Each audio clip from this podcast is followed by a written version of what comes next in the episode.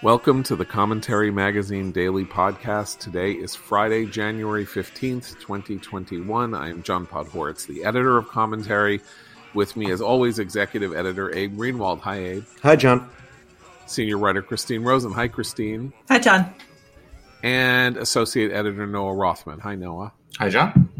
So uh, we just closed our our February issue. Uh, articles will be up presently uh, with a blockbuster lead article by Brett Stevens called "Memo to President Biden: Please don't mess up the Abraham Accords," which goes into the the history uh, of American uh, efforts to uh, pacify the cold and often hot war between Israel and its Arab neighbors and uh, how everything has changed and the ways in which the behavior of the Biden administration could both uh, either help uh, with the further implementation of the accords or completely screw it up. And so that is the subject of the piece. Interestingly enough, another piece in the same issue, kind of a remarkable story by Ruth Wisse, our longtime contributor, former uh, retired professor of Yiddish literature at Harvard, called A Tale of Five Blinkens. Uh, incoming Secretary of State uh, Antony Blinken is the um, great grandson of a notable Yiddish writer of the uh, late 19th, early 20th centuries. Uh, and Ruth goes into the story of the journey of uh, of this notable family from this uh, Yiddish writer to having a, a scion who becomes Secretary of State and uh, what this journey means, um, in, both in the American context and the Jewish context. Uh, it's uh, the sort of thing that only she could write, and it's um, it's pretty striking. We'll have a lot of other stuff to roll to tell you about rolling out over the course of the next week. but today, I guess we should talk about Joe Biden uh, announcing last night his um, gigantic, I guess, another $2 trillion plan uh, to combat uh, the economic dislocation of the coronavirus and to deal with the virus itself. Christine, uh, Joe Biden said that it is his goal to make sure that there are 100 vaccines uh, you know, administered in 100 days. 100 million? 100 million, million vaccines, excuse me, in 100 days. Um, so I, I just have to have, can I do my quick overreaction to these 100 days things, which I have sure. long hated, regardless of whether it's a Democrat or Republican making? This gimmick um, particularly at a time when our news cycles are like tw- make 24 hours feel like 24 years, are are actually uh, condescending at this point. And so, I it, if he if he had a reason for the 100 million number that was based in public health and science, I would love to hear it. But it's clear, very clearly, a kind of branding of his first 100 days that I think, particularly given the the sort of state of this country right now, isn't impressive. I mean, I, I, we should absolutely be vaccinating as quickly as possible. And if we want an example of how to do it, we should be talking about what Israel has done, a remarkable uh, achievement in vaccinating its population, and how we can do something similar.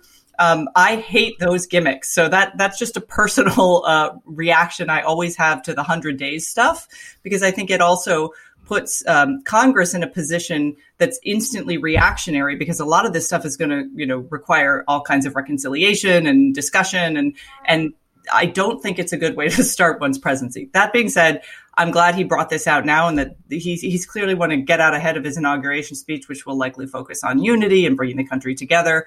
Um, the numbers are huge. I mean, if you add all the relief packages we've already uh, had in this country, it's going to be it, it's massive. It's the biggest uh, relief package I think ever uh, passed. Um, if it gets passed, so you have Marco Rubio and a few other senators already going, "Eh, it's too much money."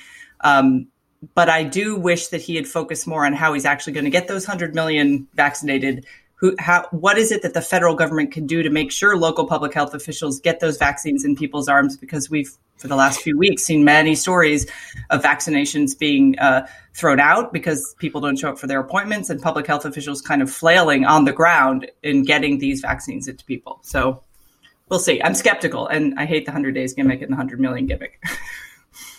Abe, you, you pointed out just before that uh, according to the stats we have, 12 million vaccines have been uh, administered, uh, I guess, in the months since since uh, the vaccines were approved for for use. Um, and obviously, if that were the pace from now until through the three and a half months of the hundred days, that would be horrific because it would only mean that we would get like 40 million doses uh, into people's arms along with the uh, along with the 12 million. That said, I I, I don't know. Uh, we should have a, a, longer conversation about this now. Um, it seems bizarrely uh, unambitious to me, and that's I think Christine's mentioning of the 100 days as a gimmick and so you have 100 million in 100 days i mean what does the 100 days have to do with anything and why that's just a slogan 100 million in 100 days it could why why you know what if it's 92 million in 100 days or it's 124 million in 100 days? And maybe it would be wise for the president of the united states to say we're going to get 200 million doses in people's arms in 100 days. Because even if we didn't make it there if that were the if if the expectation were for a mobilization the likes of which we've never seen before to get this into people's arms so that we can move beyond this period at least as a goal as a as a as a thing to be sought you know who cares whether or not he in 100 days can have republicans saying oh he said we could get 200 million doses but we only have 100 million so he doesn't know what he's doing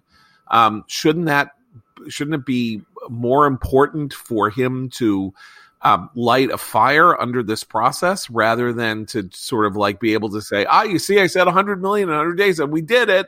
Woo!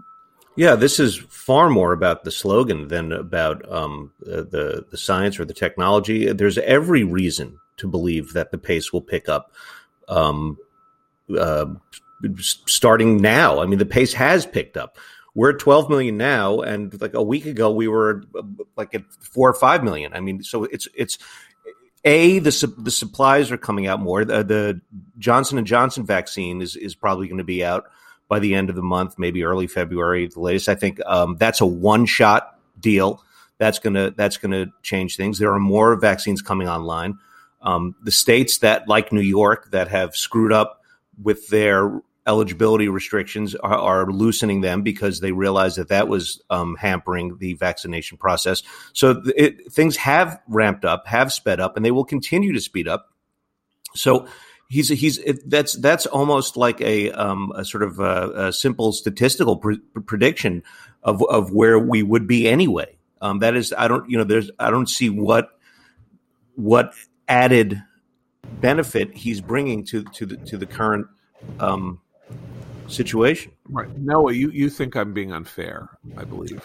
Slightly, yeah. Um, I think there's room to criticize Biden here, but I don't think we're taking the right angle with it. Um, the vaccine distribution plan, as we as we've seen it in this country, has, has generally failed, but it's at a state level.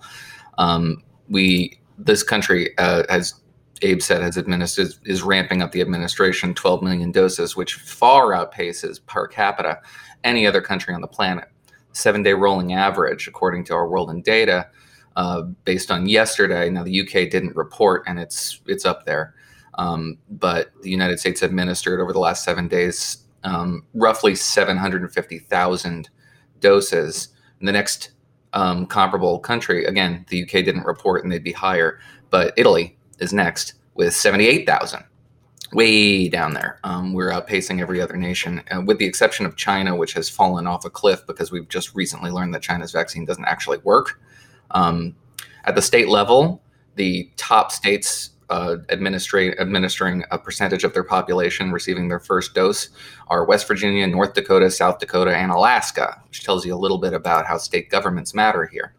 So, if we're going to criticize Joe Biden, and I think there's room to criticize him, it is um, that his distribution plan, if we're really if we want to ramp up distribution, and 100 million doses in the space of 100 days would be a marvel, a, a technological and logistical feat that we shouldn't underplay just because we wanted to have happened yesterday, and maybe it could have been sped up, but that's hindsight. Um, where the criticism of Joe Biden is relevant, I think, is insofar as he is not focused on the states that are really dropping the ball on this thing, like New York, like California, where their schedule is um, so inviolable, set in stone, and has not been working. And state level governments in Sacramento and Albany have been loath to revisit this schedule and uh, re examine some of the assumptions that went into it, which are obviously uh, poorly serving their state residents. That Biden should be leaning very heavily on his fellow Democrats uh, at the executive level at the states. And we understand why he's loath to do that because it's politically inconvenient. But that's where the problem is. The logistics seem to be in place. It's bureaucratic and administrative, uh, a sclerotic bureaucracy in these state levels that's the, the problem here.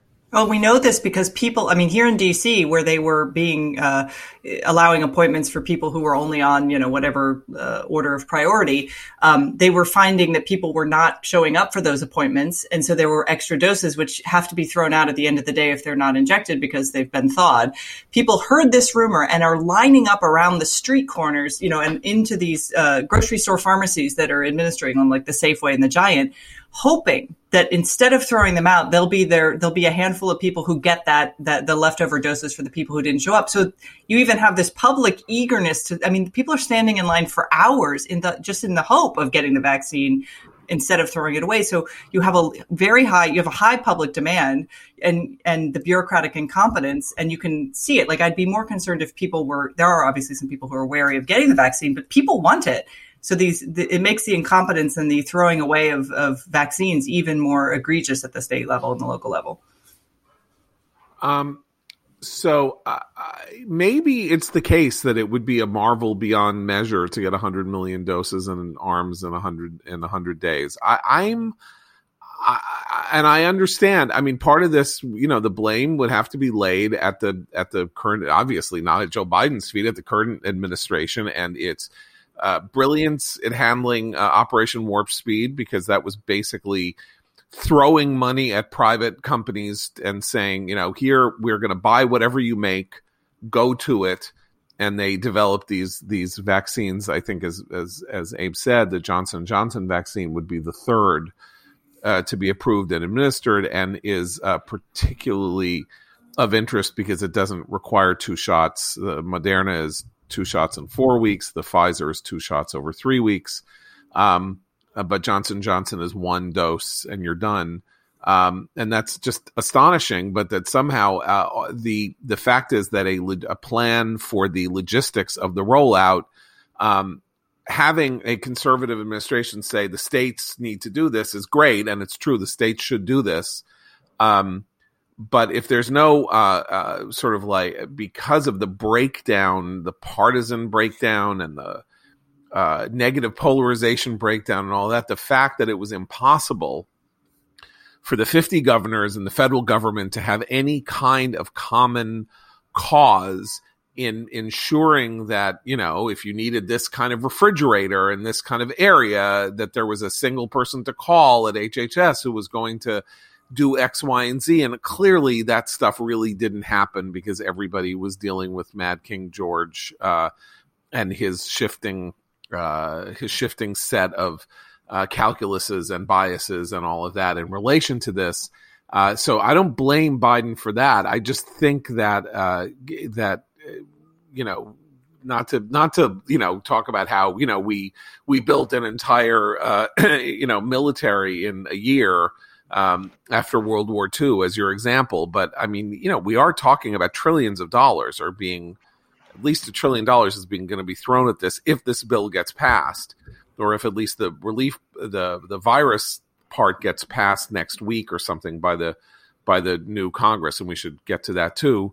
Um, that's an astonishing amount of money to throw at something, and that you know, and we do it in part, even though we know that throwing money at things leads to fraud and and theft and uh, you know misappropriation and all that. We do that because uh, because it's a trade off that we're willing to accept for the kind of results that I think that we we need. And I mean, the results that we want to get is basically the Israel model, which is just to vaccinate everybody and anybody as fast as humanly possible, regardless of what the categories of people that you're vaccinating are, what their demographics are, what their what their risk level is, what their employment status is. Um, just to focus on our part of the world, as of the what's today, the 15th. So as of Wednesday, the CDC reported that across the country, only 35% of initial doses had been administered of the right. 25.5 million doses nationwide.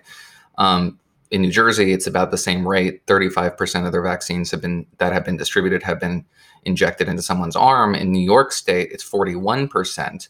And these governors are saying we don't have enough vaccine. We haven't gotten anything from the federal government. Our, our supplies are completely depleted. I mean, that's just genuinely not the case. In, in, in, places like Denmark, I think it is, they genuinely have no more vaccine. They're just out. No, there are individual sites where they've run out of vaccine. I mean, I've heard, right. I don't want to mention, like in New York City, there are two places that supposedly ran out of vaccine. But that's the whole point is that 65% of the vaccines that have been distributed have not been administered and why? Because of the right go ahead. Because of the schedule because and they're gradually coming to around to that understanding. Andrew cuomo last week said okay acceded to the demands of, of bill de blasio who said just open it up to everybody over 75 regardless um, and you know include teachers and first responders in there too just to make it you know socially acceptable to the the progressive left, but just open it up. And Andrew Cuomo was very resistant to that and finally got around to doing it so they sort of understand that the schedule has failed, but they're they're going to dismantle the schedule in stages when it should just be thrown out, and no one well, can convince them well, to do Israel, that. Israel, Israel has stages.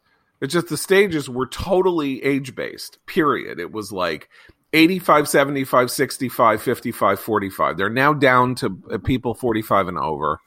Next week it'll be 35 and all that. Here we had these logistical formulas, this idea of, you know, uh, the preferential treatment of, of of medical workers and first responders, which is um, which was understandable, except you know it would have been better for them and everybody else if they were just there on the list, right? They they can be part of the first wave, and the other first wave will be everybody over eighty five or seventy five or six. So they'll they'll get it when they get it. You know that that was part of the mania of this, uh, you know, public health the world of public health, which will face a reckoning over the next year or two, in which this uh, sociology of health came to play a role when it should have not done so because there's no science to it, there's no formula to it, there's nothing. The only science we know is that the disease hits people harder as they get older, and therefore the first people who should have gotten the vaccine are people who are old right? That that was the only thing that we knew. And instead it was like no no we need to make sure that everybody who does x y and z because of this for blah blah and then what about black people? What about this people? What about that? And that this is not the way you know epidemi actual epidemiology said you give it to the people who are most at risk and we know who those are. And as it happens by the way they're not healthcare workers and they're not first responders even though those people are more in proximity to the virus than other people are. And it's understandable that they may get sickened you know at a disproportionate rate but they are not the ones who are most at risk. And we allowed this horrible set of soothsaying you know uh, bartholomew and the oobleck uh, magicians to take over the way we thought about this until finally we had a month of incompetence that has now led to the breakdown of all of that so that in New York now everybody over 65 can get a shot. It, imagine what it would have been like here if everybody over 65 could have gotten a shot beginning in the middle of December. We would have had 75% or 80% of those viruses distributed would have already been uh, delivered into people's arms. And as it is, there aren't enough sites because of this bizarre totalitarian top down wanting to control everything behavior of Cuomo, they didn't open enough sites. And so, you know, the sites are running out of appointment times. Can I tell you my quick story about how I got my parents vaccinated and then we'll then we'll then we'll read the first so here's how I got my parents vaccinated. My parents are 90, about to be 90. My father's about to be 91 on Saturday. You can wish him a happy birthday. My mother's 93. Um, uh, they were not uh, they were not permitted to seek uh, a vaccine until uh, the end of the. I guess it was last week on Friday, a week ago, that it was announced that on Monday it would be open to people who were over seventy five, but only on Monday. So I went to the registration site and I registered them for an appointment on Tuesday.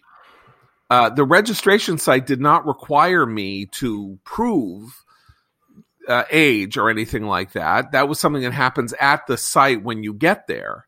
So I just went and I registered them. And then I was, of course, nervous that there would be some kind of bureaucratic Kafkaesque nightmare on Tuesday when they showed up and it was like, well, you made an appointment on on on Saturday morning, but you weren't eligible then to get the vaccine. Only you could only start registering on Monday morning, so we can't allow you to have the appointment. As it happened, it went through like clockwork, but by Monday at 8:30 is when the registration opened. By Monday at noon, at the sites in New York City, there are no appointments left anywhere. Why? Because there aren't enough sites. It's not that there's not enough vaccine, there aren't enough sites. So, you know, that's what I'm talking about when, when I say I think that there's something unambitious. It is precisely because Biden and people like don't want to confront the political reality of the misbehavior of local politicians and particularly in Democratic, you know, New York and uh, California, the two largest states in the union, are the ones that are mishandling this the worst. California has close to, I think, what is it, 16% of the population, uh, 12% uh, of the population of the entire country lives in California. I hope Gavin Newsom is recalled for his conduct here. I mean, I just, you know, I mean, uh, th- this is an, an enormous uh, failure uh, on his part. Um, hey guys, you know, we're talking about Israel and its success in vaccinating, and that's why I've been telling you this.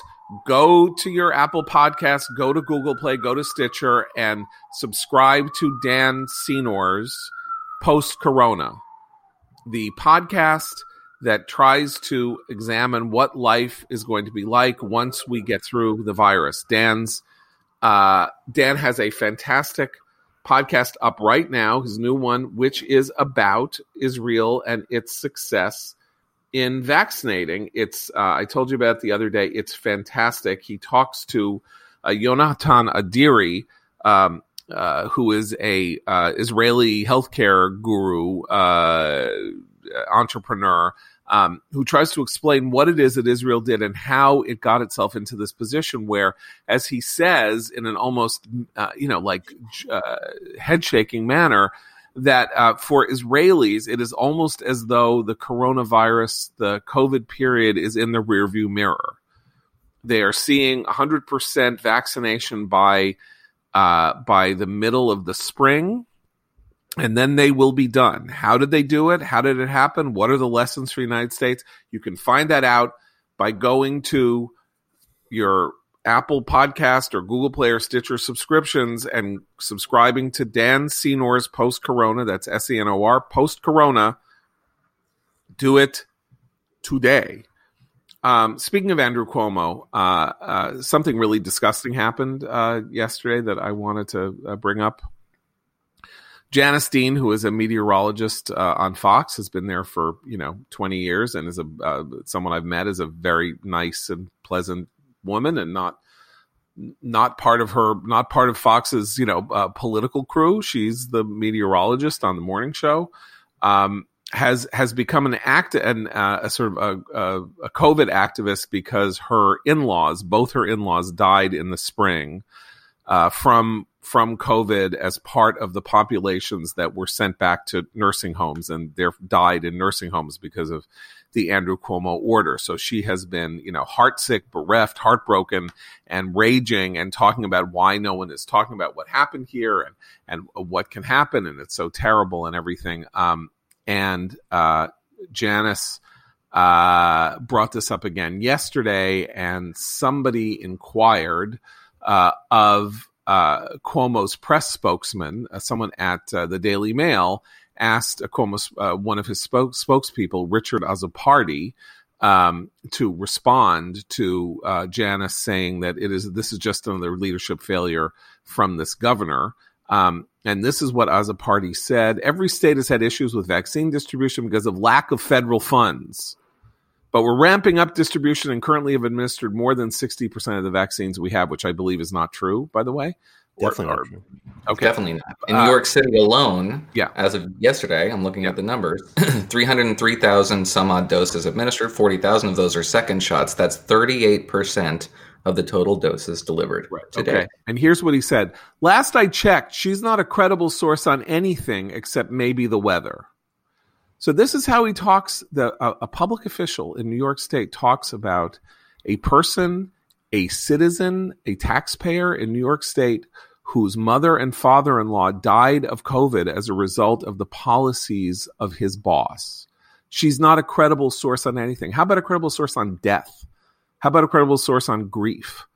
How about a credible source on the disgusting con? How about a credible source uh, in in in in surfacing the disgusting, loathsome conduct of Flacks, who will say anything and do anything to defend their shameless bosses. I, I mean, I, I am just I am just uh, uh, beyond uh, beyond en- enraged about this. I mean, we've been talking about Cuomo for months, and you know his mountain chart and New York Strong, and publishing his book about how fantastically he defeated the coronavirus and winning his stupid Emmy, his special Emmy for his uh, briefings, and that this should happen on January fourteenth while the coronavirus dosage administration uh, has been shown to be as great a failure as it's been. Uh, somebody jump in so that I can. The national political press has done New York a, a, profound disservice by slobbering all over this guy and creating a hagiographical portrait of his approach to coronavirus, which still persists to this day in the in the statewide and uh, according to polling people still think the guy's done an incredibly competent job, mountains of evidence to the contrary notwithstanding. And the lack of scrutiny that he's received allows him and his administration to behave this way, utterly bungle and mismanage this process uh, to the detriment of the health and welfare of the citizens of New York, all to preserve a political narrative that was just beneficial in the moment because it created a juxtaposition to Donald Trump that they liked. Well, and this is why it, it's interesting that the sort of conservative joke that's always made when there's some um, uh, bad news about how the virus is spreading in places like California, New York, and or, or about the vaccination process going awry there. The joke is, uh, how could Ron DeSantis do this? Ron DeSantis, the governor of Florida, who actually has done a very good job in both controlling the virus, preventing it from spreading to places like nursing homes where the most vulnerable populations were, and getting the vaccine into people's arms. Um, Florida's doing a really good job. Um, but because he's a Republican, he cannot be allowed to be part of this narrative, which I think, to go to a, an earlier point we were talking about with Biden and what Noah said, there's an opportunity here for Biden to kind of triangulate his own position and reputation about handling the virus by giving some even gentle criticism to some of these Democratic governors who've mismanaged and pointing out that his administration is not going to allow for hypocrisy among the uh, elected officials who say one thing and do another, and for you know. Uh, bureaucratic mismanagement of the money he's he's calling for, and I I, I doubt he's going to take that opportunity. Part of the issue here, it's not just um, the Democrats versus Republicans um, on on on the pandemic. It's that for there to be an honest reckoning of what's gone on uh, state by state, people would have to face squarely the fact that lockdowns did not work the way that everyone hoped and wanted them to. Um, and we are now a year invested into lockdowns, and it would be very hard, or it is very hard, for people to acknowledge that.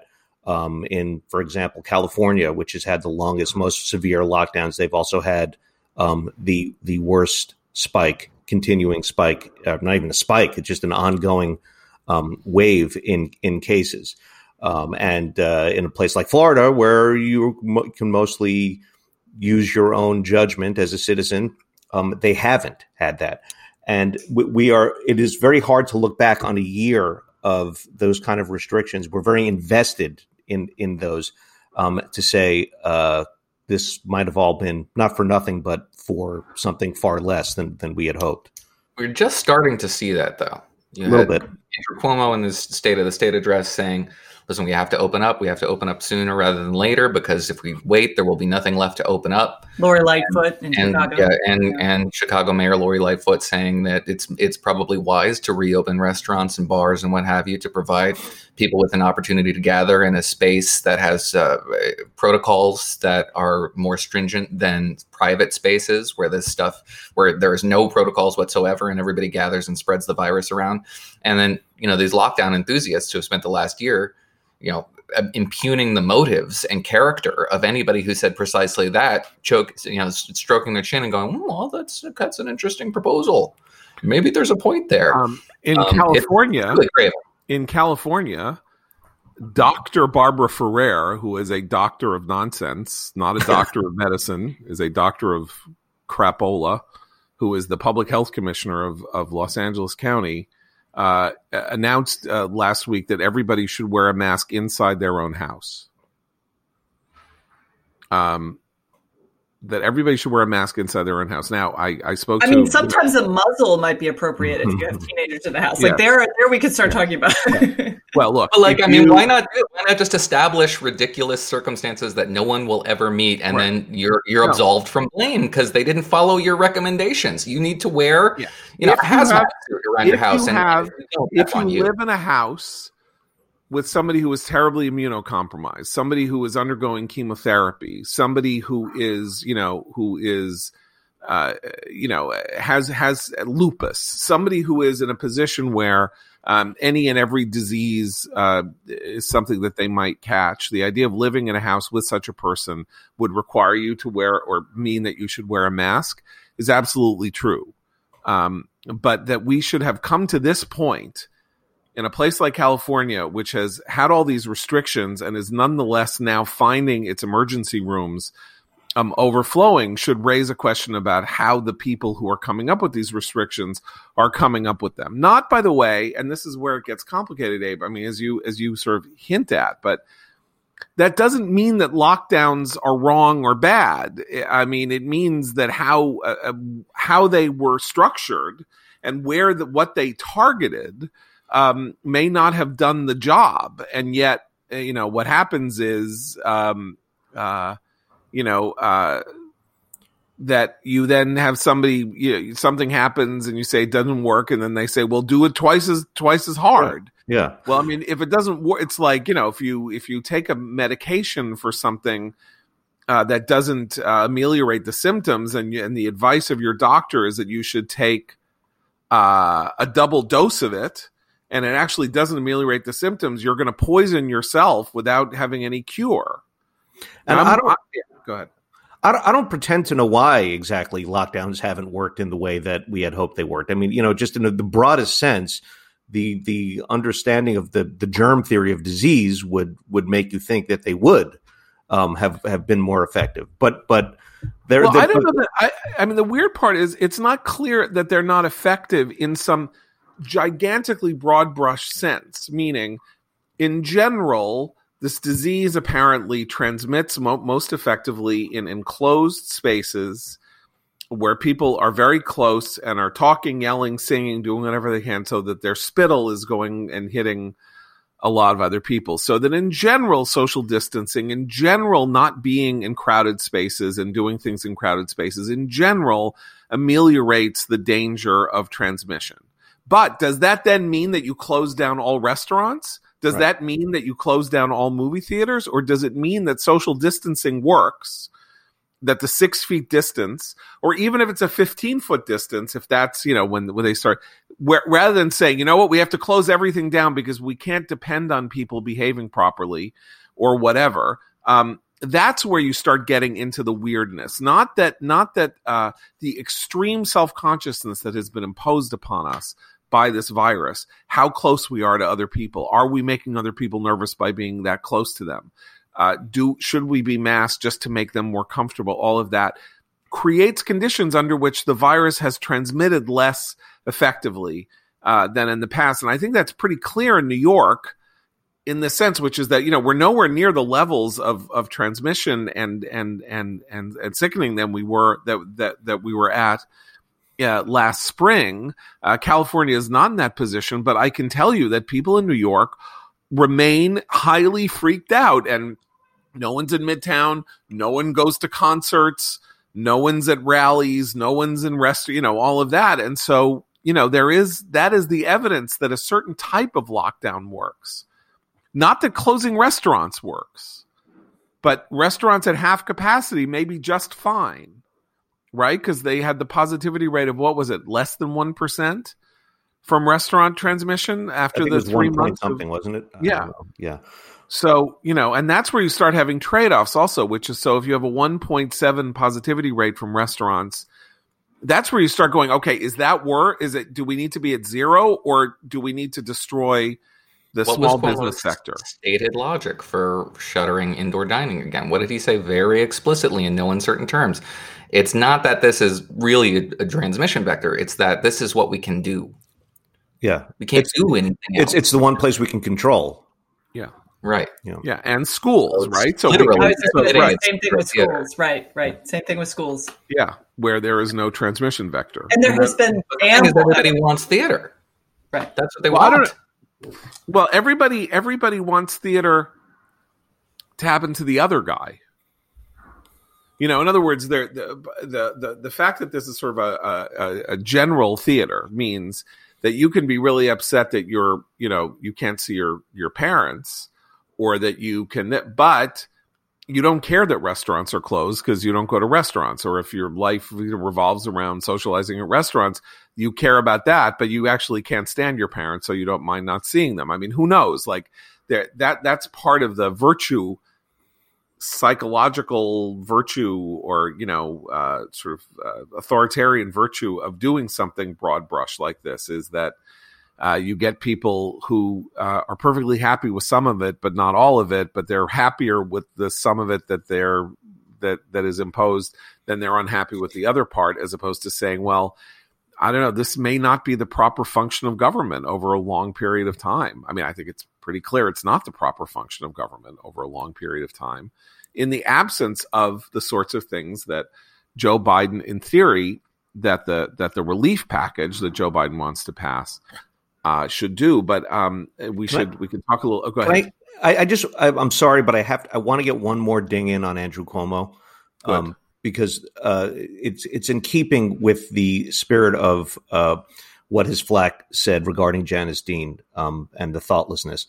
Something that should have gotten so much more attention than it did uh, during Cuomo's disastrous reign um, was that when Republican led states started seeing numbers rising, sometimes in conjunction with loosening lockdown, sometimes not really. He gloated. I mean, he literally gloated. That is, to my mind, the most repulsive thing that any American leader could have done during this. I mean, the fact that that that he wasn't called to account for that, for for for wild numbers are rising at some point in Florida for saying, well, this is you know this is this is what happens when you do it stupidly, and in New York we do it smartly, and that's not what what is that? Well, among other things, it's car you know there's karmic retribution when you get yourself into the position that he's in now, where he is flailing around, you know, uh, trying to find some way out of the of the box that he's gotten himself into, and uh, re and opening um, opening large public works projects to distract from uh, this, you know, right. crucial failure in his in his administration. Now, with the change in uh, administration and the uh, uh, kind of quite radical difference in uh, economic and uh, fiscal policy uh, that we're going to see with the former chairman of the Fed serving as our Treasury Secretary, thus uh, hooking the Fed and and uh, and American p- political economics closer together than they've ever been in a period when they've been uncustomarily close. It is really important for you guys to pay attention to the advice, thoughts, and guidance of the Bahnsen Group, today's second sponsor. The Bahnsen Group, a bi-coastal financial management and services firm with $2.6 billion under management, 27 people uh, who uh, analyze, uh, study, pay attention to and dive deeply into the intersection of public policy and finance into the way in which monetary policy will affect your investments and how people should handle their money and into the the nexus of uh, efforts to um, push political policy and how they affect not only markets but individual businesses and individual companies as they seek to move forward. You can find their advice uh, at the dctoday.com and weekly at dividendcafe.com. Dividendcafe.com is uh, David Bahnsen's uh, weekly analysis of the trends and and uh, and perspectives uh, that provided by the Bahnsen Group, which brings a kind of focus and seriousness to the financial investment and advice industry that you just don't get from other firms where uh, they don't work as hard. Uh, they're not as interested. They don't know anything about the policies that uh, affect the way that uh, the way that the larger economy works. Um, and uh, don't just give you the kind of bang for your buck that the Bahnsen Group does. So check out dividendcafe.com, check out the dctoday.com, and check out our friends at the Bahnsen Group. And we thank them as always for sponsoring the Commentary Magazine podcast. So the Biden uh, there are two parts of the Biden speech. One was this uh, plan to help with COVID, and then the other is a kind of general financial recovery plan.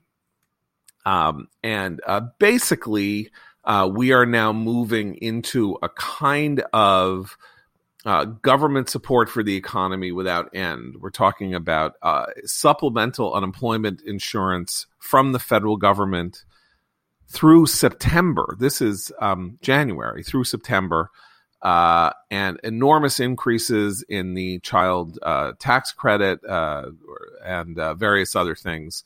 Um, but a lot of money that's supposed to go from the federal government into state coffers to replenish state coffers. This is the desideratum of democratic government, you know, democratic party state governors and governance, which have been looking to the federal government to bail them out based on their own incredibly, uh, you know, uh, spendthrifty behaviors uh, and the, the, behaviors of the politicians that preceded them, particularly in Illinois, but also in New York, also in California.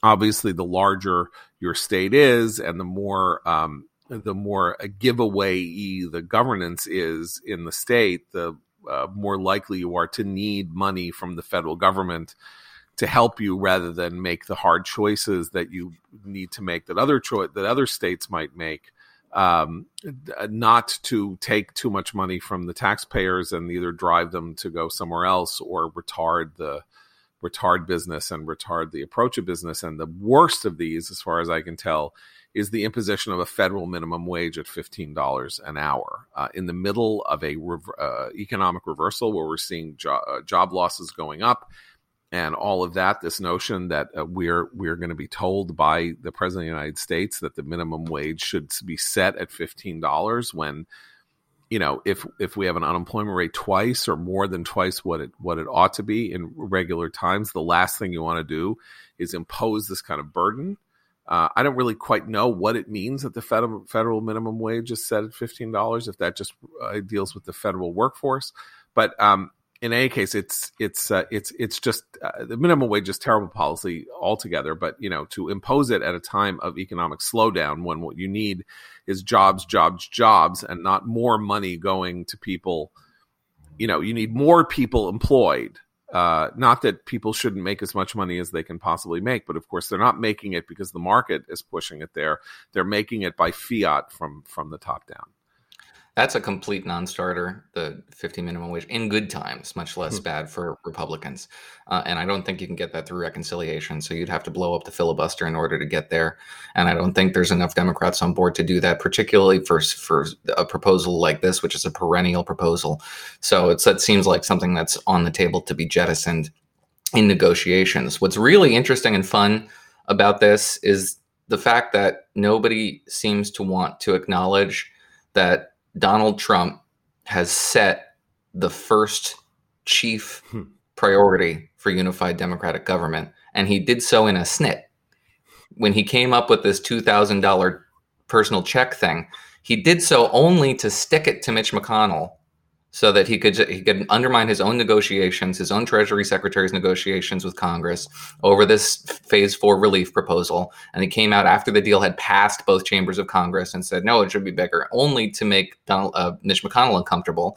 Democrats realized the opportunity there and rallied around it and successfully leveraged it, among other conditions, to win these two Georgia House races. So now they're pot committed to Donald Trump's proposal with and it, it's just it boggles the mind that the president who is so reviled right now is has established this this inviolable democratic objective which has to happen has to be passed.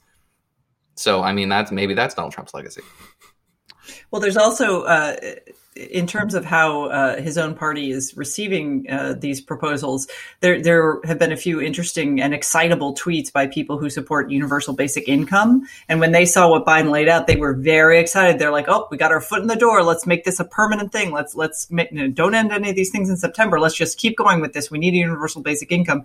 Which was kind of, I mean, again, I think Noah's right. A lot of these things are going to be non-starters unless they want to blow up the filibuster. But I, I think there's a there's a fair amount of uh, signaling he's doing to economic progressives in his coalition with some of these proposals, even though I think he's going to be selling them as recovery for the whole country.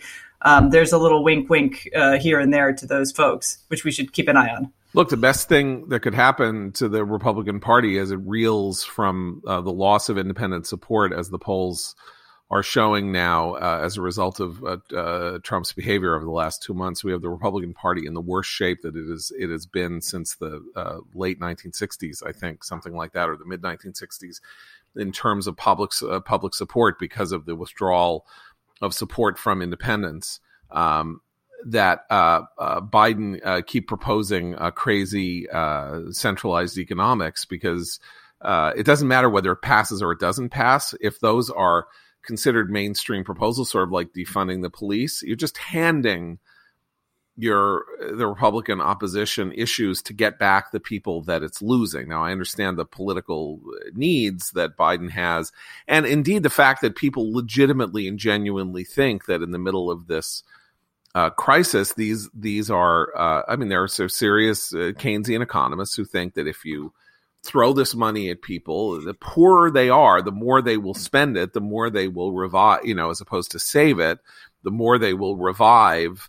Um, uh, they will revive the uh, consumer economy with their spending, and the and the faster we'll will get out of this. So th- that's not a, as opposed to the kind of relief uh, packages that were uh, structured uh, in 2008 and 2009, where, uh, and this is part of the problem with the other part of the Biden stimulus going to states and uh, like that, is that uh, all this money went to the states and then the states used it to pay down their debt rather than to, you know, do the Keynesian thing of digging holes, you know, the famous it doesn't matter what you do with the money as long as you employ people with it. You can employ them to dig holes and it will have the necessary effect of, of, of, of, of economic stimulus. But that's not true with paying down your debts, which a lot of states had to do back then because that their constitutions required it of them.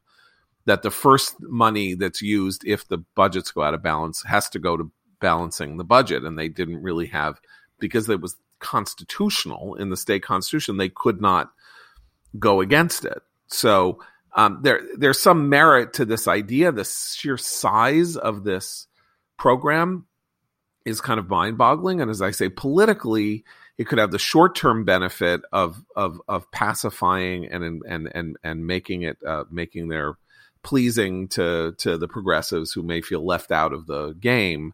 Um, but you're also putting the Republican Party, the normal Republican Party, not the Trumpian Republican, the normal Republican Party that responds to economic incentives and doesn't like centralized government and doesn't like high taxes and doesn't like too many regulations, you're bringing them back into the game at a point when they are clearly feeling very alienated from the GOP.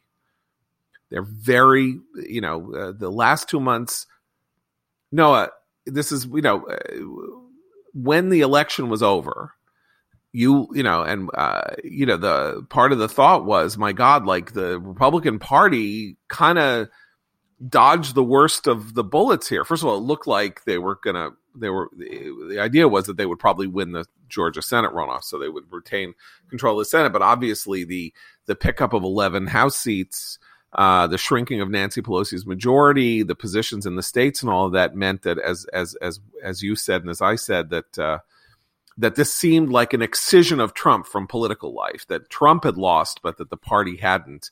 And now, after two and a half months of this, it's pretty clear the party is suffering pretty badly, at least in the, you know, at least at, at this moment in public opinion. This notion that, you know, Trump has now solidified his control over the Republican Party uh, with the behavior of the House and the Senate. That may be true, but the Republican Party is a lot smaller than it was even two months ago, or the, or the Republican Party and its, uh, uh, you know, party followers.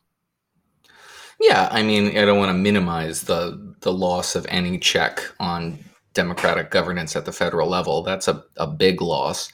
And it has everything to do with Donald Trump. He agitated for two months against his own party and its own members, and that had the desired effect. Um, but the calculation remains the same at the state level and in the House. And um, you know the extent to which Republicans are still well positioned to recover in the next two cycles. Um, but you know, at the same time, it's quite obvious that the party is beholden to Donald Trump because the polls suggest that the party's base voters are still beholden to Donald Trump. But there's there has not been and isn't now an agenda there, and there will be a Democratic agenda that will they will have to obstruct, and they will have to design a competing agenda. And the president's personality cult, um, while it will loom large in the abstract, won't have the kind of animating force for Republicans that it did when he was the president of the United States. So Democrats could absolutely hasten a return to the mean by overreaching, and um, it will it will no longer be a litmus test for Republican le- legislators to oppose that and to back Donald Trump at the same time, or at least sort of not be vocally hostile towards him. Um, and that will, you know, speed with varying degrees of alacrity the um, flight of Donald Trump's presence from the, the political uh, landscape, and Republicans will will benefit from that, and they'll have a, a much more uni- uh, unified presence. Right now, Donald Trump is still the president, and right now, Donald Trump still exists as a litmus test for Republicans and Republican voters. But uh, it's it's not going to be long before the focus turns to the Democratic agenda and stopping the Democratic agenda, and it's not about the cult of personality around Donald Trump, or at least not centrally Okay, but I'm going to make my fatal attraction analogy now, which is that uh, Trump uh, leaves the scene, leaves the presidency on the 20th of January. Um, uh, and it's sort of like uh, the American political system had an affair with, uh, you know, uh, with a thrillingly dangerous person, and has now gotten over the affair and has broken up with with its with the mistress uh, and uh, she's not going to be ignored. You think you can just? Do you think you just dump him? Well, first of all, you can't just dump him because he'll say that you're you're not allowed to, and then like storm the Capitol. But uh, ju- you think that January twentieth means that that's the end of it? Uh, he's going to be coming back into your house and uh, and putting your uh, bunny rabbit in a pot of boiling water. So one one, I, I think that's not uh, an uh, I think that's a that's a likely danger with Trump. Well, I mean, it's not, not like literally a bunny rabbit. No, not literally, but like you know, he's he's he's clearly shown a, a, willingness to to operate outside the norms, as we like to say. Um, but there are two things that I think could uh, change that. One is just time that and time where more and more people are getting vaccinated, more of life is gradually returning to what things were like in what I some friends and I called the before times when you could remember doing regular things and there were sort of regular interactions with other human beings and even strangers who you weren't suspicious of. And so that that is a gradual process and it's not something it is totally outside of the world of politics and policy in the sense that that's just a matter of mindset for people. It's affected by policy decisions obviously. So there's that and then there's also the opportunity, and this will be uh, Republicans' great challenge to find some leader that is able to navigate these very strange uh, post Trump, the, the post Trump presidency year, because I think there is right now a vacuum that Trump is eager to fill and that his lackeys are eager to fill. And the Republican base has become radicalized around Trump in a way that will take leadership. It's not enough for people like us to just be like, we all need to like calm down, everybody, you know, temperature check. You actually need a political leader who can speak to that group in a way that is very uh, clear about drawing uh, lines in the sand about this is we don't do this. this is, what Trump did is not acceptable. And if there's gonna if you're gonna stay in this party and in this tent, you know. So I mean that's again I sound like a, a Pollyanna, but but that could be another scenario. Okay, well, remember, look for the best, expect the worst. Have a great weekend for Noah, Abe, and uh, Christine. I'm John Podhoretz. Keep the candle burning.